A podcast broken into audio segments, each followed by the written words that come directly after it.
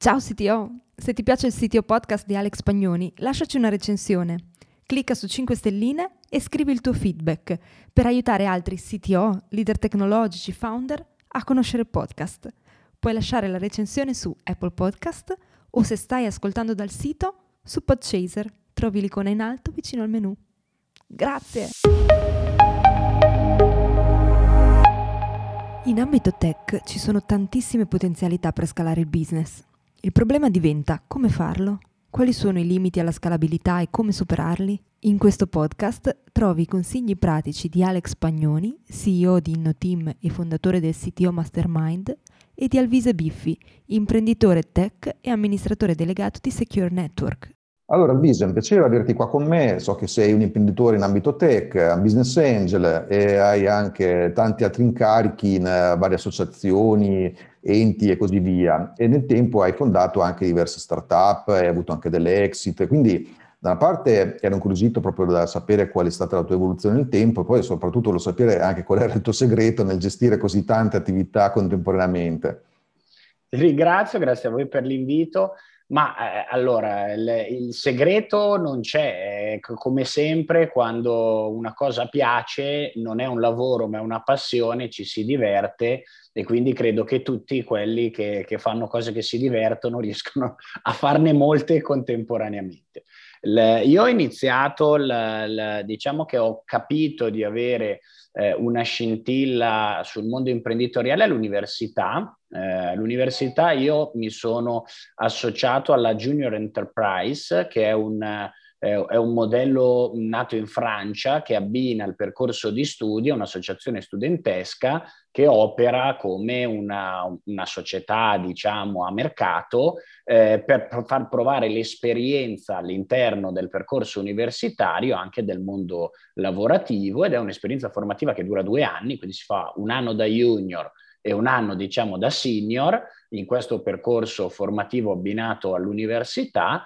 Eh, io ho fatto l'università Bocconi e quindi mi sono eh, associato alla Union Enterprise della Bocconi, Geme, che, che, che tra l'altro è tuttora esistente eh, ormai è, è, arrivata a quota eh, credo quasi 30 anni, 35 anni, quindi anche una, una, lunga tradizione, non ricordo esattamente l'anno della fondazione, e lì, provando l'esperienza nell'anno 2000, ormai quasi lo scorso millennio, eh, nell'anno senior mi avevano eletto presidente della, della, della Junior Enterprise e lì avevo provato la mia prima esperienza imprenditoriale, dove eravamo una trentina di studenti, operavamo come una, una piccola società di, di, consulenza per ricerche di mercato, posizionamenti, questo genere di attività, e lì mi, mi è venuta la, la scintilla imprenditoriale, tant'è che quando eh, un mio amico, un compagno di classe dalle medie, Stefano Zanero, quando stava facendo il dottorato di ricerca al Politecnico di Milano sulla cyber security, io avevo appena iniziato il mio percorso in ambito marketing in una, in una multinazionale, eh, mi ha proposto questa sua idea di avviare una, una, realtà specializzata per l'Italia nella cyber security, nell'offensive cyber security, parliamo del 2004, ho preso al volo l'occasione perché nei primi sei mesi in cui ho lavorato insomma, in questa multinazionale già avevo, come dire, stretto dopo l'esperienza imprenditoriale in Junior Enterprise l'incasellamento e, e, ho colto al volo l'occasione con Stefano, siamo partiti e abbiamo fondato Secure Network eh, che tutt'oggi eh, dirigo come amministratore delegato e che in 17 anni, insomma da, da, da, me e lui, lui nel frattempo è diventato anche professore associato del Politecnico di Milano proprio nell'ambito della cyber security, abbiamo avviato questa come, nostra prima azienda e da lì sono nate altre esperienze con o dipendenti eh, ex dipendenti con cui per esempio abbiamo fatto una società di ticketing eh, che abbiamo venduto lo, lo, scorso anno dopo che è diventata eh, leader nel settore del cinema in Italia e l'abbiamo avviata su, su una, un'idea imprenditoriale di, di, uno dei nostri dipendenti di Secure Network, poi abbiamo avviato Bank Sealer come ulteriore spin-off del Politecnico di Milano nel mondo antifrode, quindi da, da consulenza, Secure Network si occupa di consulenza a Bank Sealer che è una società prodotto, come era la 18 Months nell'ambito del ticketing, e eh, adesso anche sto guidando come presidente una, una startup eh, che anche qui la storia è curiosa, si chiama Zakeke, il prodotto è un 3D configurator eh, e, customizator che va a eh, integrarsi con i principali motori di e-commerce e quella l'ho fondata con Angelo Coletta che ho conosciuto all'interno dell'azienda 18 Months del ticketing perché noi ci siamo conosciuti in quanto lui anche aveva un'altra azienda, Booking Show, nel mondo del ticketing, avendogli noi portato via un paio di clienti con la nostra azienda eh, 18 Months, ci siamo conosciuti e da lì siamo diventati amici, abbiamo fuso le nostre realtà di ticketing prima di venderle l'anno scorso quando hanno avuto la massa critica corretta e, e, da lì, dall'amicizia, mi ha condiviso questa sua idea di Zacheche con cui siamo partiti e che sta scalando molto bene, dato che eh, giusto poco meno di un mese fa abbiamo superato i 5 milioni di vendite online nel mondo attraverso customizzazioni Zacheche e abbiamo superato i 7.000 clienti nell'ambito delle piattaforme e-commerce online che lo stanno usando per eh, vendere le customizzazioni dei loro prodotti. Quindi anche quella diciamo che è una realtà internazionalizzata che sta ancora in fase di startup ma sta partendo molto bene. Beh, intanto complimenti ad esempio per Secure Network perché nel nostro ambito 17 anni per un'azienda nel settore sono veramente tantissimi, quindi evidentemente avete costruito qualcosa di molto valore perché è, è, un po' raro, diciamo, che delle aziende che sono nate nei primi anni del 2000, ai tempi, insomma, poco dopo che poi era morta anche la, la New Economy, che ancora oggi siano. Quindi, tanto complimenti su questo. Tra l'altro, con uh, Giacché, che ecco, hai citato proprio un argomento che mi interessa molto, che è quello proprio della scalabilità, perché è un tema in particolare che nel nostro mondo, no, quello delle tech companies, si pone veramente tanto, perché eh, intanto chiaramente a seconda del tipo di business c'è effettivamente il potenziale per raggiungere dimensioni che soltanto vent'anni fa magari era molto molto più complesso raggiungere, però chiaramente questo significa anche in alcuni casi competere su mercati più grandi, anche globali, quindi la scalabilità del business in un'azienda tech non è una cosa affatto banale, eppure mi pare di capire da tutte le numerose esperienze che hai portato avanti che è un tema che invece hai dovuto affrontare più volte e lo stai affrontando anche adesso, anche con successo, quindi Qui la mia curiosità era capire proprio dal tuo punto di vista quali sono le sfide maggiori che hai affrontato in questi termini qui, eh, sia dal punto di vista più imprenditoriale ma anche poi tecnologico, perché, perché chiaramente qui la tecnologia deve essere abilitante no? nello specifico, e come le hai risolte. Quindi sono un po' queste delle curiosità forti che mi hai fatto venire sentendo le tue varie esperienze. Beh, sul Secure Network diciamo che siamo partiti troppo presto, eh. abbiamo resistito, i primi anni sono stati veramente difficili perché fate conto che nel 2004, quando io e Stefano andavamo a proporre appunto security assessment, penetration test eh, e via scorrendo, no? tutti i servizi dell'offensive cyber security,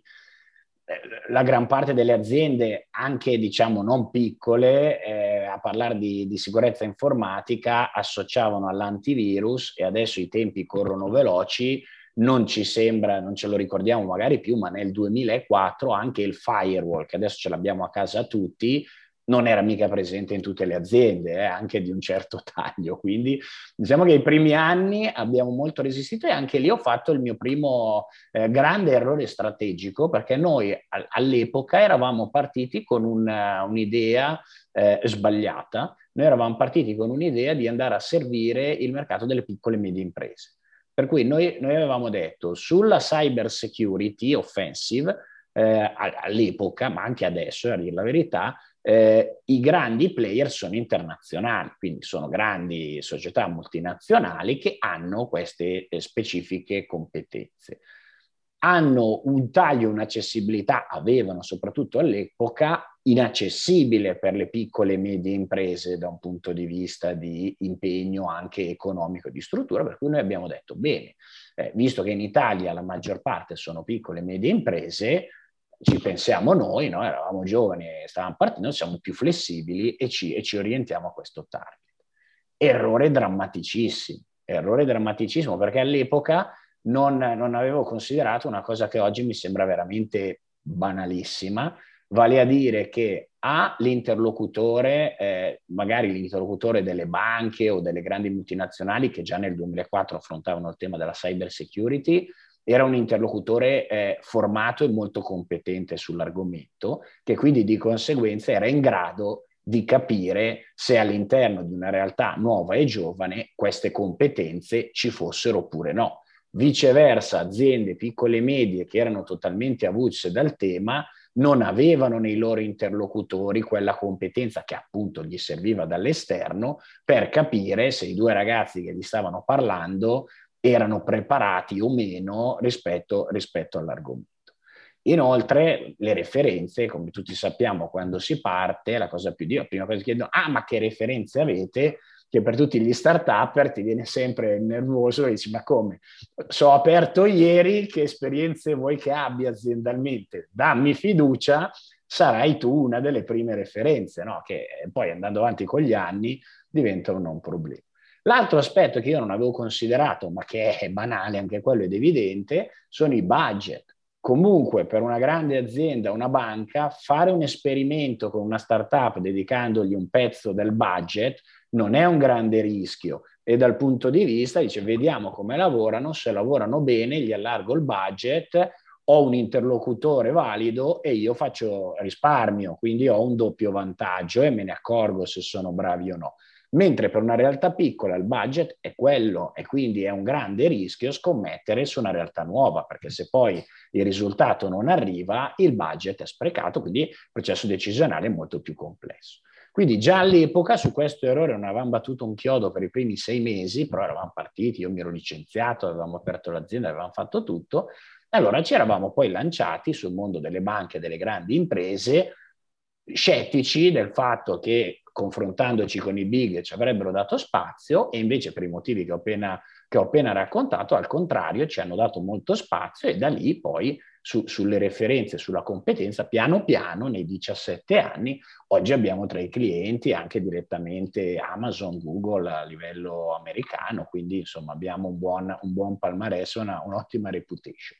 La scalabilità, come giustamente tu dici, è un tema cruciale, perché ad esempio su una società come Secure Network, che è consulenza sulle competenze, la scalabilità è vincolata al numero di, eh, di consulenti, di esperti, di specialisti che tu hai in azienda. Quindi c'è il problema del reperimento delle, delle risorse, perché non sono profili, come dire, particolarmente diffusi, c'è il problema poi della formazione rispetto alla metodologia specifica di questi, di questi profili che richiede parecchio tempo e c'è il problema del turnover perché chiaramente noi eh, per usare un paragone calcistico siamo un po' l'Atalanta della cyber security e quindi spesso e volentieri big player internazionali sapendo che noi abbiamo risorse di ottima qualità e che le formiamo bene, vengono insomma a pescare dal nostro, dal nostro vivaio, che per l'amor di Dio è, è, anche qui all'inizio io lo vivevo malissimo come problema perché ero nella logica in cui partiamo,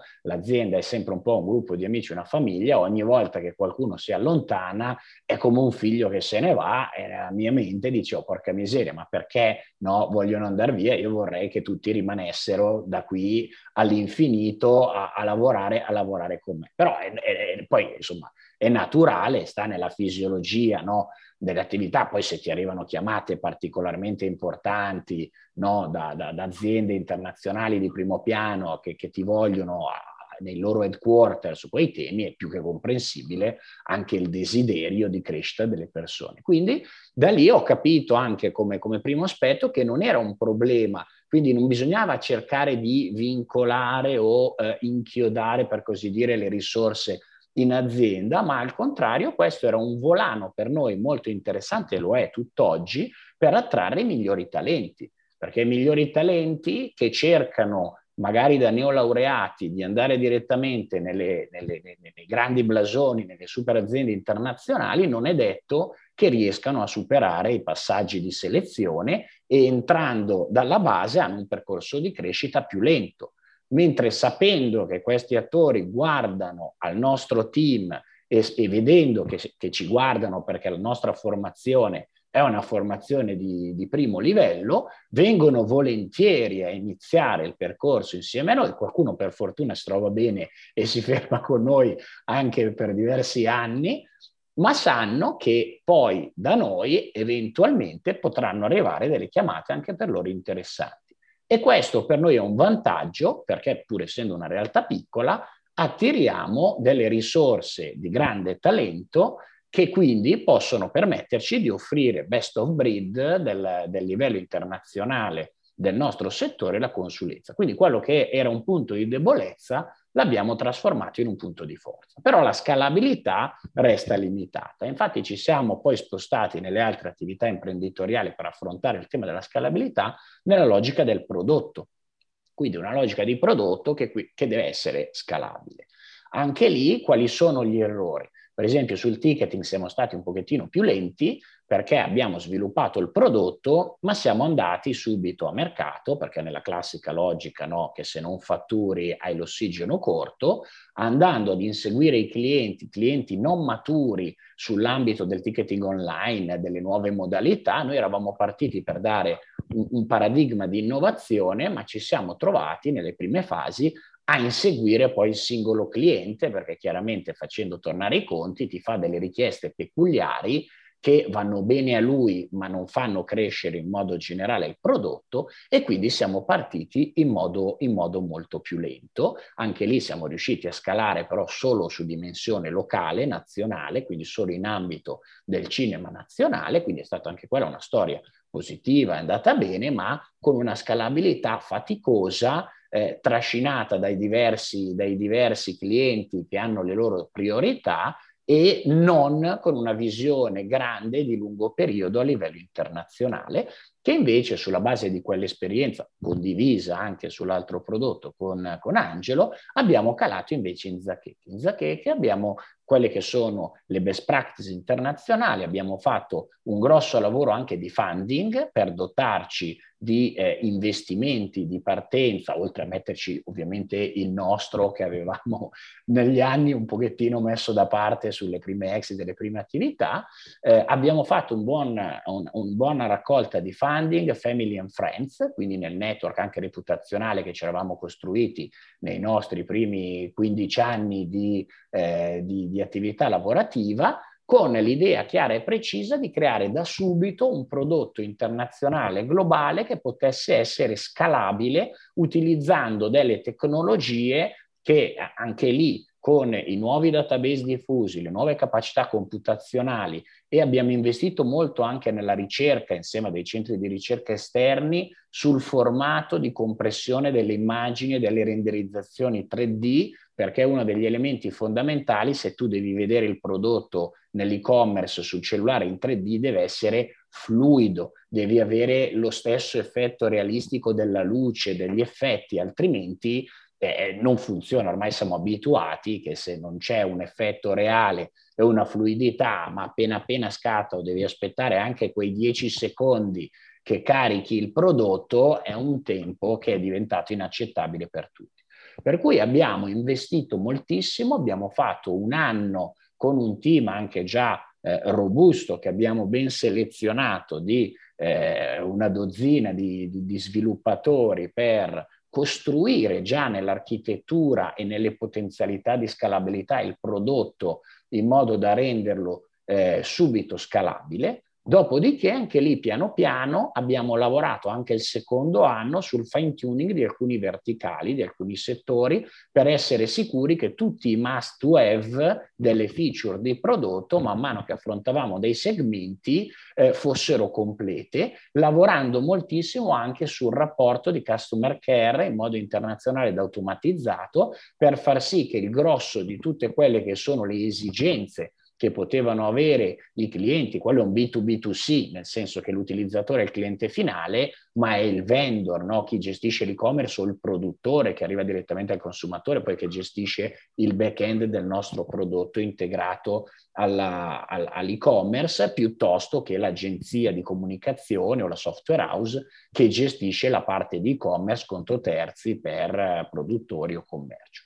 Quindi abbiamo automatizzato in modo da dare le migliori risposte nel tempo più breve possibile con dei tutorial, dei filmati e dei processi automatici che garantissero quella prontezza di risposta che è fondamentale nel mondo dell'e-commerce anche per componenti verticali. E le performance siamo stati selezionati anche da eh, Microsoft nel percorso internazionale di startup sulle loro nuove risorse cloud che ci hanno messo a disposizione per verificare anche le nuove architetture. Abbiamo sperimentato mh, due anni fa, siamo stati anche da loro negli Stati Uniti con il nostro eh, CTO ad, ad fare alcuni eh, pilota insieme per mettere a fattor comune le loro tecnologie innovative con eh, le idee che noi avevamo per sviluppare questo prodotto e abbiamo sempre tenuto in prima fase d'occhio le review dei nostri primi clienti per garantire di avere sempre 5 stelle, massima soddisfazione sia nelle performance di prodotto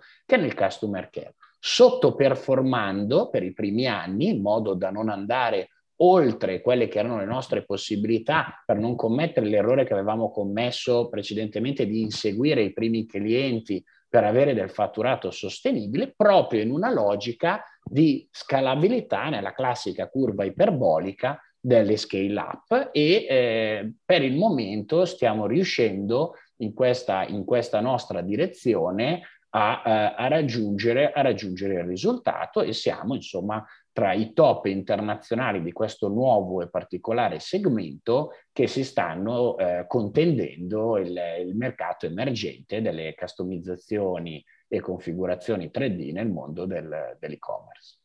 Allora, sono tutte molto interessanti queste esperienze, su molte di queste, però mi sento anche particolarmente in relazione perché in parte le ho vissute anch'io e le ho viste anche da altri punti di vista. Ma intanto una considerazione importante, no? anche quando tu stesso hai raccontato no, del primo pivot che avete fatto no, con Secure Network, dove avete fondamentalmente cambiato tipo di cliente. Ecco, lì sicuramente sono molte le aziende anche costituite da founder tech eh, in erba che eh, magari pensano di non avere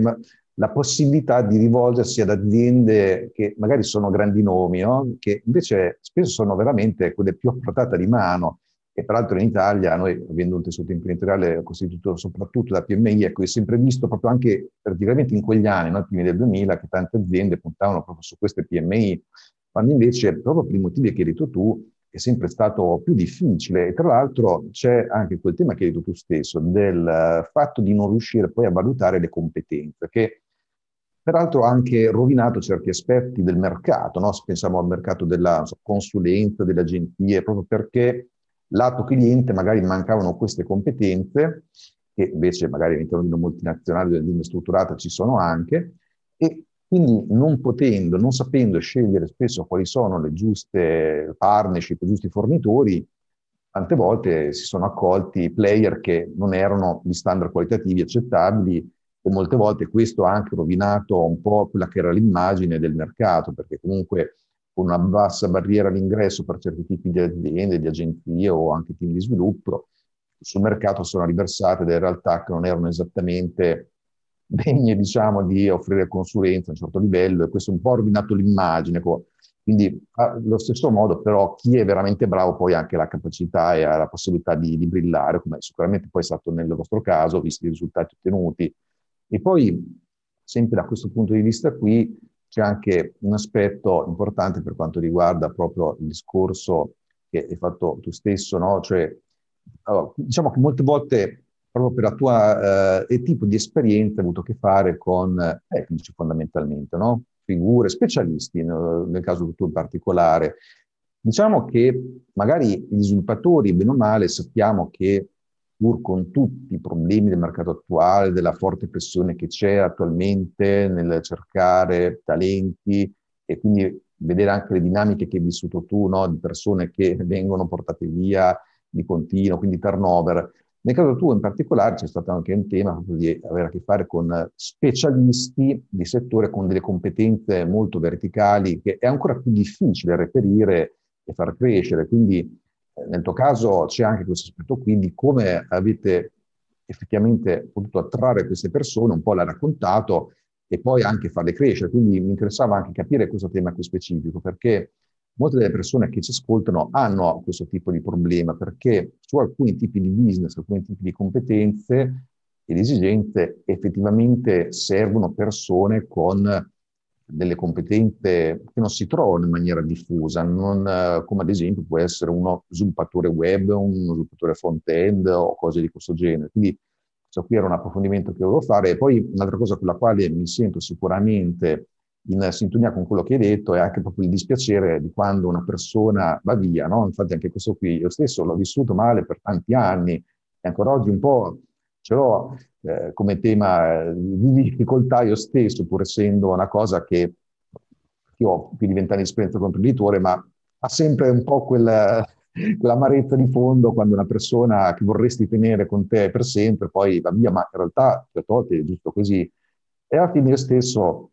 la cosa l'ho un po' processata sapendo che effettivamente la mia realtà spesso fa anche da trampolino di lancio, no? quindi in realtà è interessante perché dà comunque la soddisfazione di sapere che si è stati in grado di far crescere delle persone al punto tale che poi i grandi, i player poi sono anche andati a scegliere, quindi comunque questo qui è una cosa con la quale io riesco, diciamo così, a, a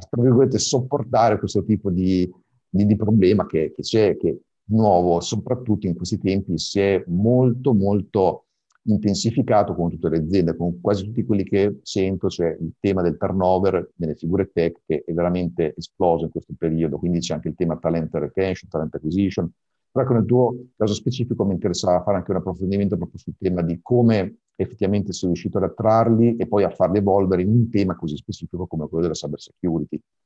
Certamente. Allora, intanto un piccolo chiarimento che però secondo me è doveroso, non è che automaticamente nelle grandi imprese sono tutti super competenti e nelle piccole non sono in grado di riconoscerlo. Eh. Diciamo che eh, anche nelle grandi imprese si trovano degli interlocutori poco preparati e, e, anche nelle piccole imprese invece ci sono interlocutori estremamente preparati. Non vorrei diciamo, essere frainteso da questo punto di vista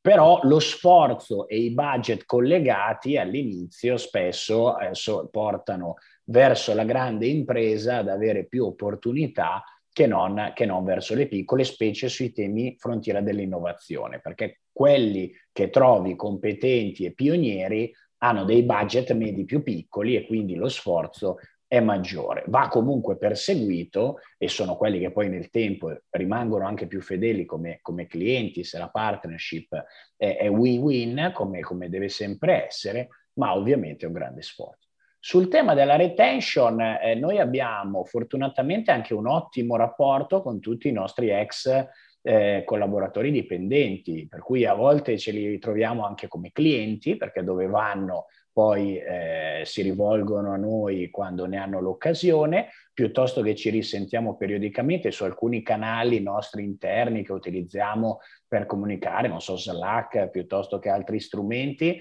Abbiamo anche un canale degli ex con cui rimaniamo in contatto e ogni tanto quando magari facciamo una, una cena aziendale, piuttosto che eh, quando sono in zona, perché poi viaggiando in tutto il mondo, ormai meno col Covid passano volentieri a trovarci, quindi abbiamo un rapporto che rimane valido. Io li vedo sempre un po' come, un po come i figli, no? quando escono di casa eh, ti, ti, ti, ti, muore il cuore dentro, però vederli che crescono e hanno, sugge- hanno successo eh, è una soddisfazione in generale, no? perché fa, ti fa piacere, perché poi c'è un rapporto che va anche un pochettino in là rispetto al rapporto lavorativo. Con qualcuno abbiamo fatto anche impresa, quindi tornano con delle idee imprenditoriali e gli diamo una mano a, a sviluppare l'impresa. Quello che c'è da fare per gestire il turnover è eh, essere presenti eh, là dove i talenti si formano. Quindi noi siamo molto presenti nell'università, diamo una mano negli ETS, quindi diamo la disponibilità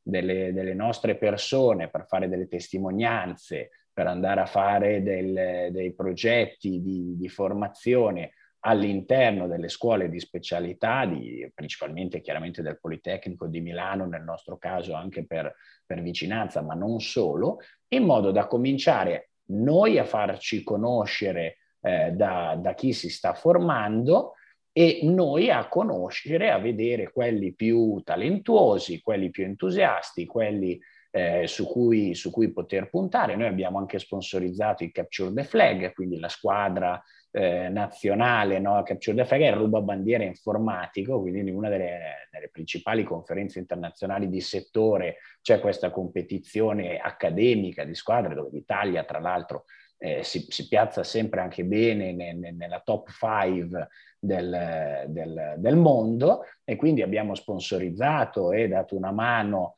a, a, anche alla squadra del, che è multidisciplinare, adesso del Politecnico e delle diverse università italiane, e eh, lavoriamo, siamo presenti con delle parti di ricerca, investiamo con il Politecnico di Milano in dottorati di ricerca, eh, piuttosto che diamo la possibilità alle nostre persone di partecipare a eh, eventi e conferenze internazionali, non solo come uditori, ma anche mettendo nel, nel loro spazio eh, quotidiano de, del tempo per portare avanti delle ricerche che possono poi essere utili per presentare dei paper o scientifici, quelli che lavorano in ambito universitario o più commerciali, quindi legati a, ad ambito non accademico nelle, nelle conferenze internazionali di settore. Tutti questi argomenti eh, rendono eh, interessante per i più talentuosi la nostra, la nostra azienda, ci fanno conoscere, ce li fanno conoscere e quindi siamo sempre attenti a coinvolgere tutti quelli che eh, riteniamo più che meritevoli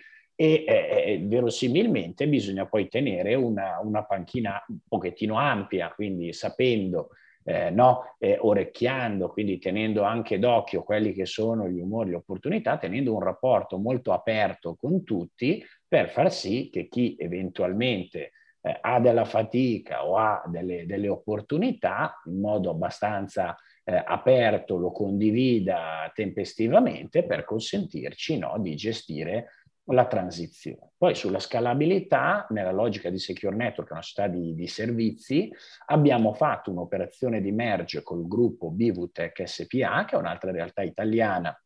due anni fa, due anni e mezzo fa, proprio nella logica di andare nell'evoluzione del mercato ad allargare lo spettro dei servizi, perché noi siamo una super nicchia verticale dei penetration test, ma nell'evoluzione delle dinamiche di mercato e degli attori che vanno sul mercato, ormai i clienti non comprano più, come dire, eh, in larga parte solo alcuni spicchi della torta, ma vogliono qualcuno che gli dia una torta eh, completa, dove c'è sia la parte offensive, sia la parte di Security Operation Center, quindi la parte di Blue Team, che ci siano delle componenti di prodotto, che ci siano magari dei servizi collegati anche più legati al mondo delle compliance, della, della GDPR, della ISO 27001 e quindi nella nostra strategia di scale up abbiamo fatto questo merge per creare un player sempre con una logica vicina alla nostra, quindi di competenza nazionale specializzata, ma in base più larga che consenta di offrire ai nostri clienti uno spettro più completo di servizi,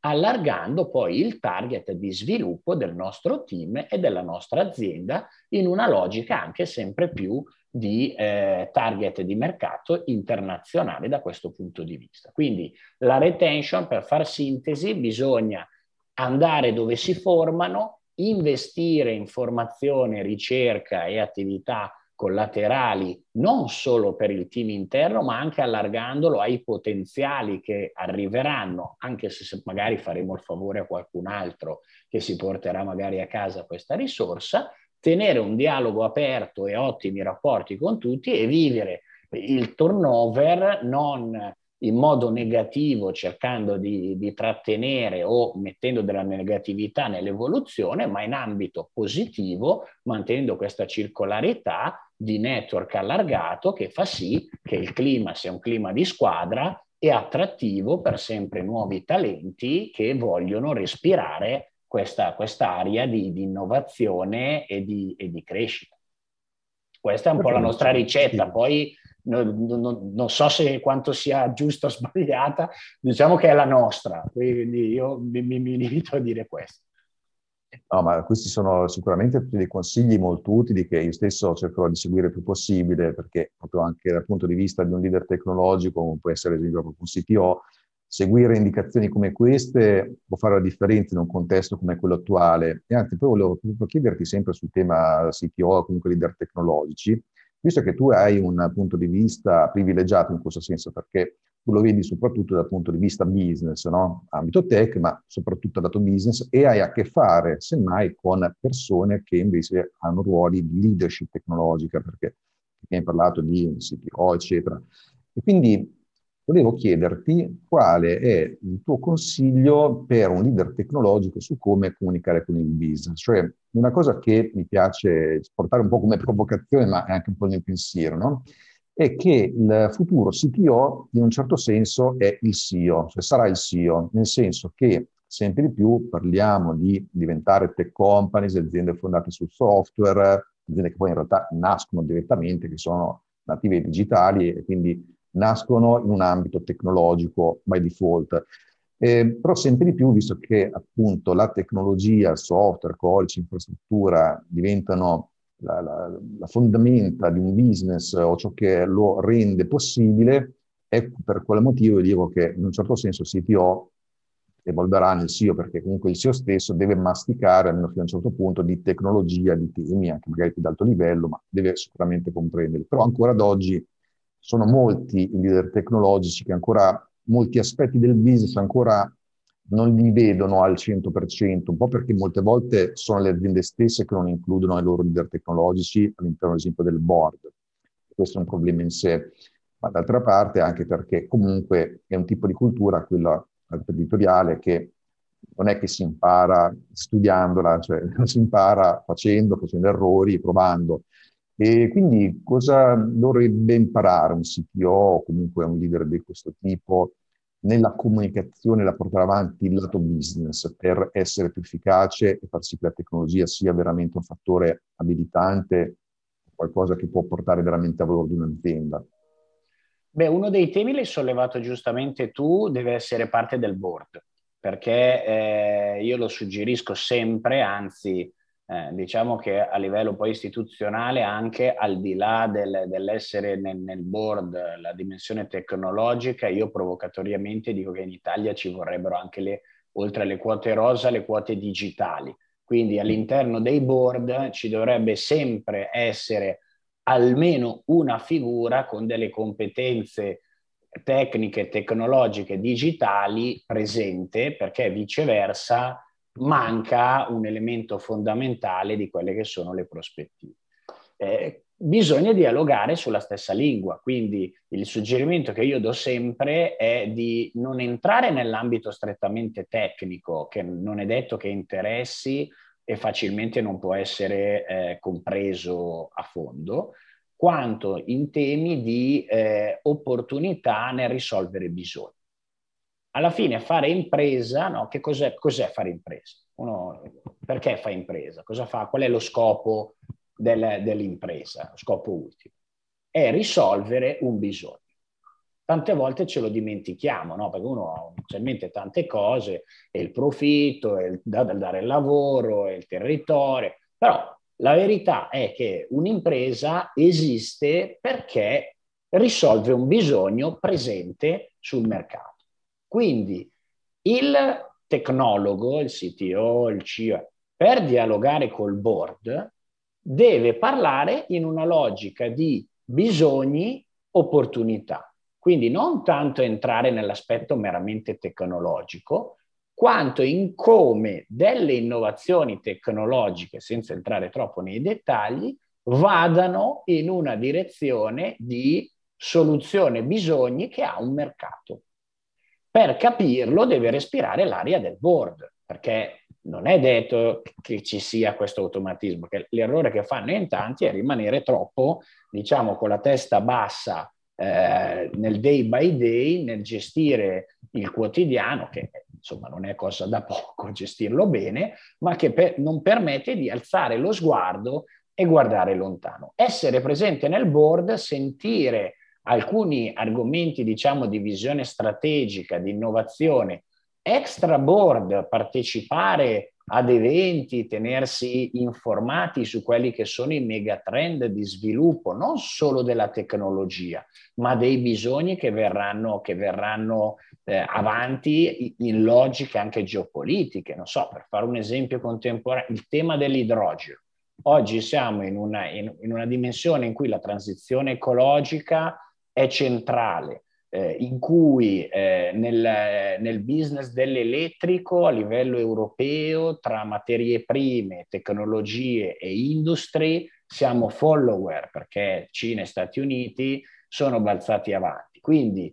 quello su cui ci stanno andando tutti gli investimenti è riconvertire una catena dell'idrogeno, quello pulito, in modo da avere un predominio nella dimensione energetica, in una logica di sostenibilità che possa essere tecnologicamente europeo, no? E quindi tutto quello che ne consegue sotto una serie di vari aspetti. Ecco, queste cose non è detto che uno ce le abbia eh, sotto il naso, sono cose a, a spettro medio-lungo per cui magari di primo acchito potrebbe non esserci un'attinenza, uno dice sì, ma io mi occupo di tecnologia, di software, è che me frega dell'idrogeno, dell'energia, che la mia azienda fa tutt'altro. Magari andando in una logica anche di smart cities, di innovazione nella distribuzione dell'idrogeno, può emergere che invece delle componenti software nel mondo dell'IoT o delle componenti elettromeccaniche informatiche hanno un ruolo fondamentale e sono nell'alveo di attività che vengono fatte. E lì può scattare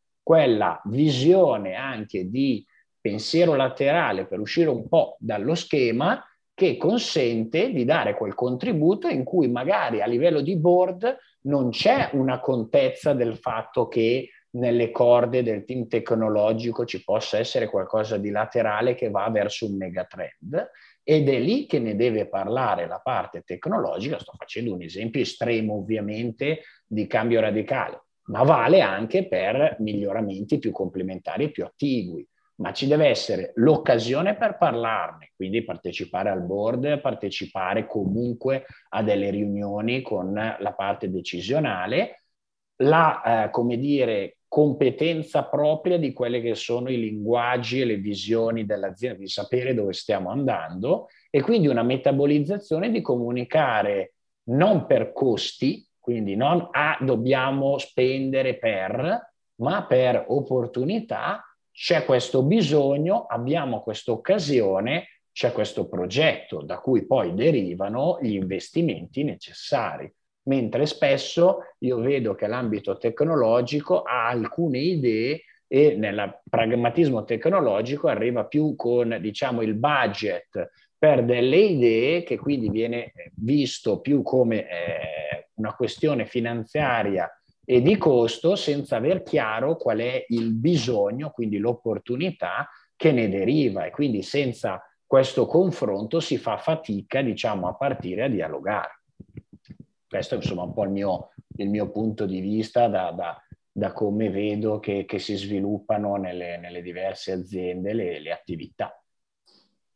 Sì, sicuramente diciamo che un CTO, un leader deve imparare a comunicare meglio, questo sicuramente, anche perché poi spesso, essendo proprio di, molto immerso nella tecnologia, eh, un po' per deformazione professionale, non tutti i leader tecnologici sono inclini a questo livello di comunicazione quando invece è necessario. Sì, diciamo che modo. bisogna non comunicare quello che vogliamo noi, ma capire cosa interessa all'interlocutore e limitarsi a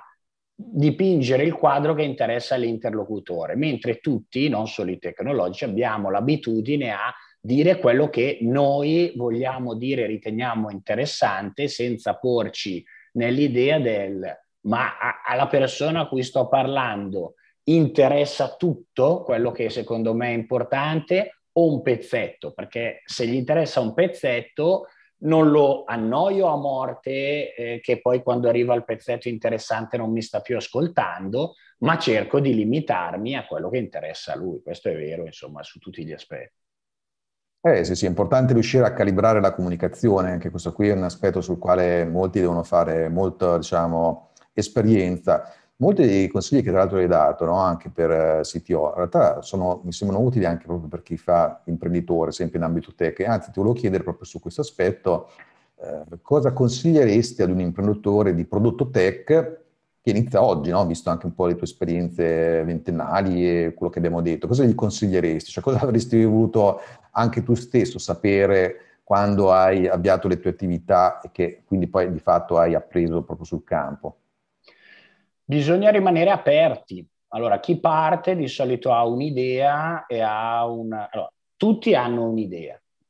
Poi la differenza tra tutti e chi fa l'imprenditore sta nell'execution, nel, rendere l'idea qualcosa di concreto, perché al bar le idee ce le abbiamo tutti, nessuno escluso, e tantissimi anche idee ottime. Poi il difficile è passare e, e farle diventare concrete. La cosa complicata quando si parte è non innamorarsi dell'idea, ma rimanere molto aperti al confronto. Un errore tipico è di chi non vuole condividere, perché ha paura che gli rubino l'idea, non vuole condividere troppi dettagli, limita, come dire, il confronto eh, in ambito no, eh, di, di, chi gli sta intorno o di altri aspiranti imprenditori per la paura che qualcuno gli rubi l'idea e così facendo si impoverisce perché non è detto che la sua idea sia effettivamente eh, allineata con quello che è il mercato. Io in tutte sostanzialmente le attività che ho avviato non sono mai arrivato eh, esattamente col pensiero con cui sono partito, ma il pivoting è dietro l'angolo, perché tu parti che hai un'idea e hai una visione di mercato e man mano che ti ci addentri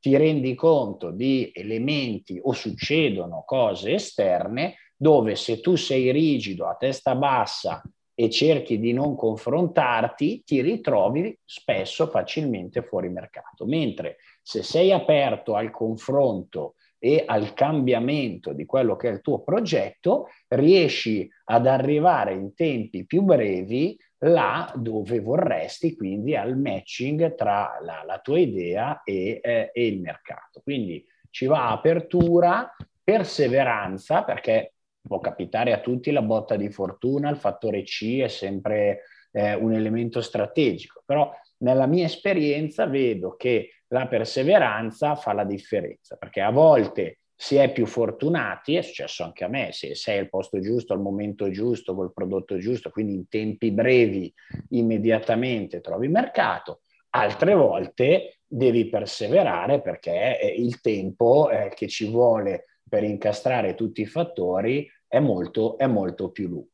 Eh, sempre eh, rendendosi conto se la prospettiva c'è o no, perché è inutile, diciamo, mandare avanti delle, delle idee o dei prodotti zombie se ci sono degli oggettivi elementi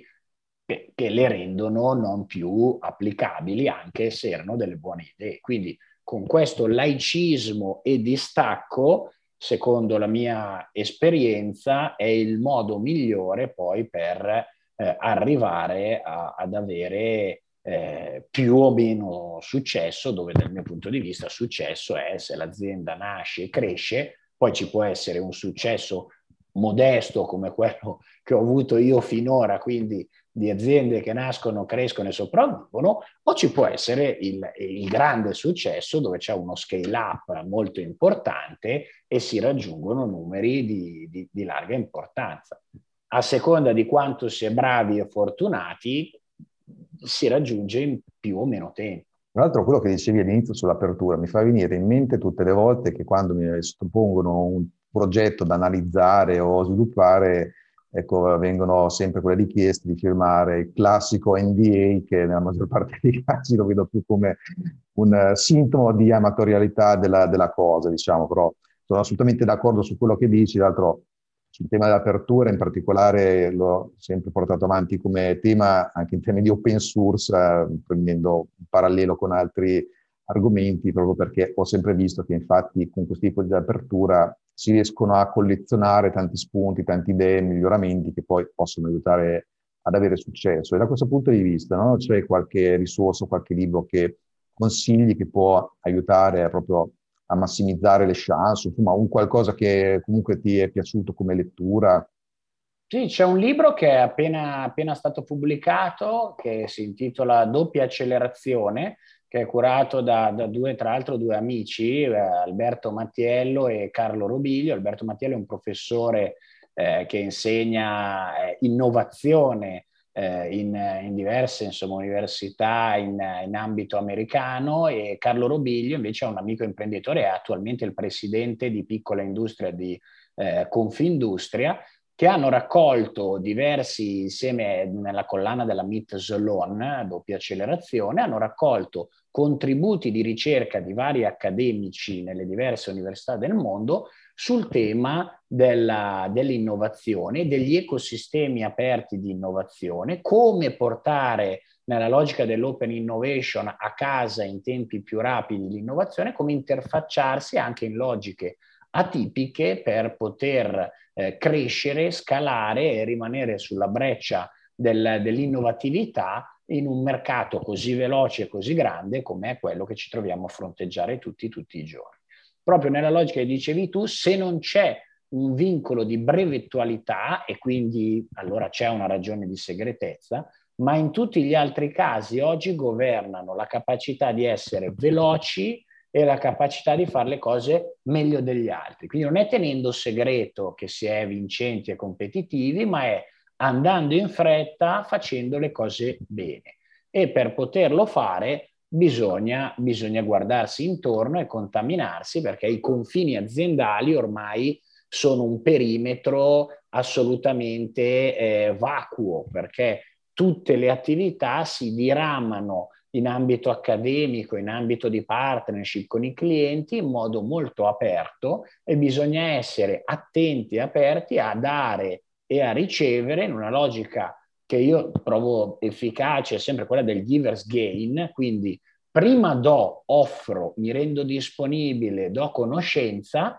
e più darò e più riceverò in cambio un guadagno, un ritorno di esperienza o di altri che a loro volta daranno eh, un contributo a quelle che sono le mie, le mie attività. Quindi una logica cooperativa, associativa e eh, nel, nel, vecchio adagio che dice che eh, insieme si va molto lontano, molto di più che muovendosi eh, da soli. Quindi questo è un po' il mio suggerimento in generale, questa lettura che ho appena, ho appena concluso, è un libro che è stato pubblicato di recente, quindi immagino che non l'abbiate ancora intercettato, è un'ottima lettura che vi consiglio. Ottimo, grazie Elvisi innanzitutto per avermi raccontato le tue interessanti esperienze e anche per il libro che hai suggerito. Grazie a te e buon lavoro a tutti. Bocca al lupo, perseverare e innovare. Assolutamente. Ciao.